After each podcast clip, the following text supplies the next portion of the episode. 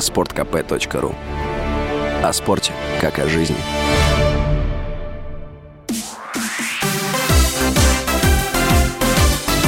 Новости спорта.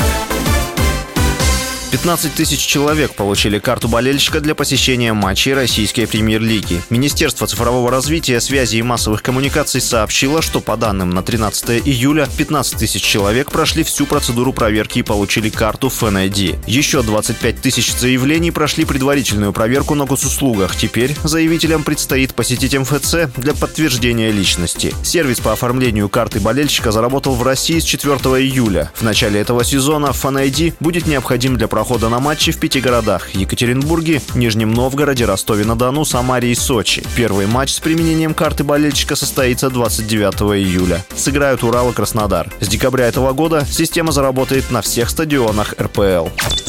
Футбольный тренер Сергей Симак подписал новый контракт с петербургским «Зенитом». Детали соглашения раскрыла пресс-служба клуба в телеграм-канале. По информации сине-бело-голубых, контракт рассчитан на три года, то есть будет действовать до лета 2025-го. Симак возглавляет петербургский клуб с июня 2018 года. Он четырежды приводил команду к победе в чемпионате страны, дважды выигрывал с ней национальный суперкубок и один раз кубок.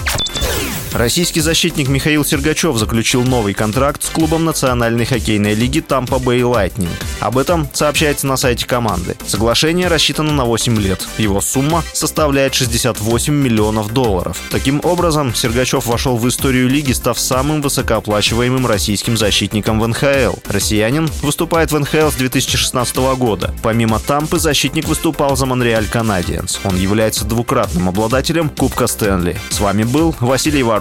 Больше спортивных новостей читайте на сайте sportkp.ru Новости спорта.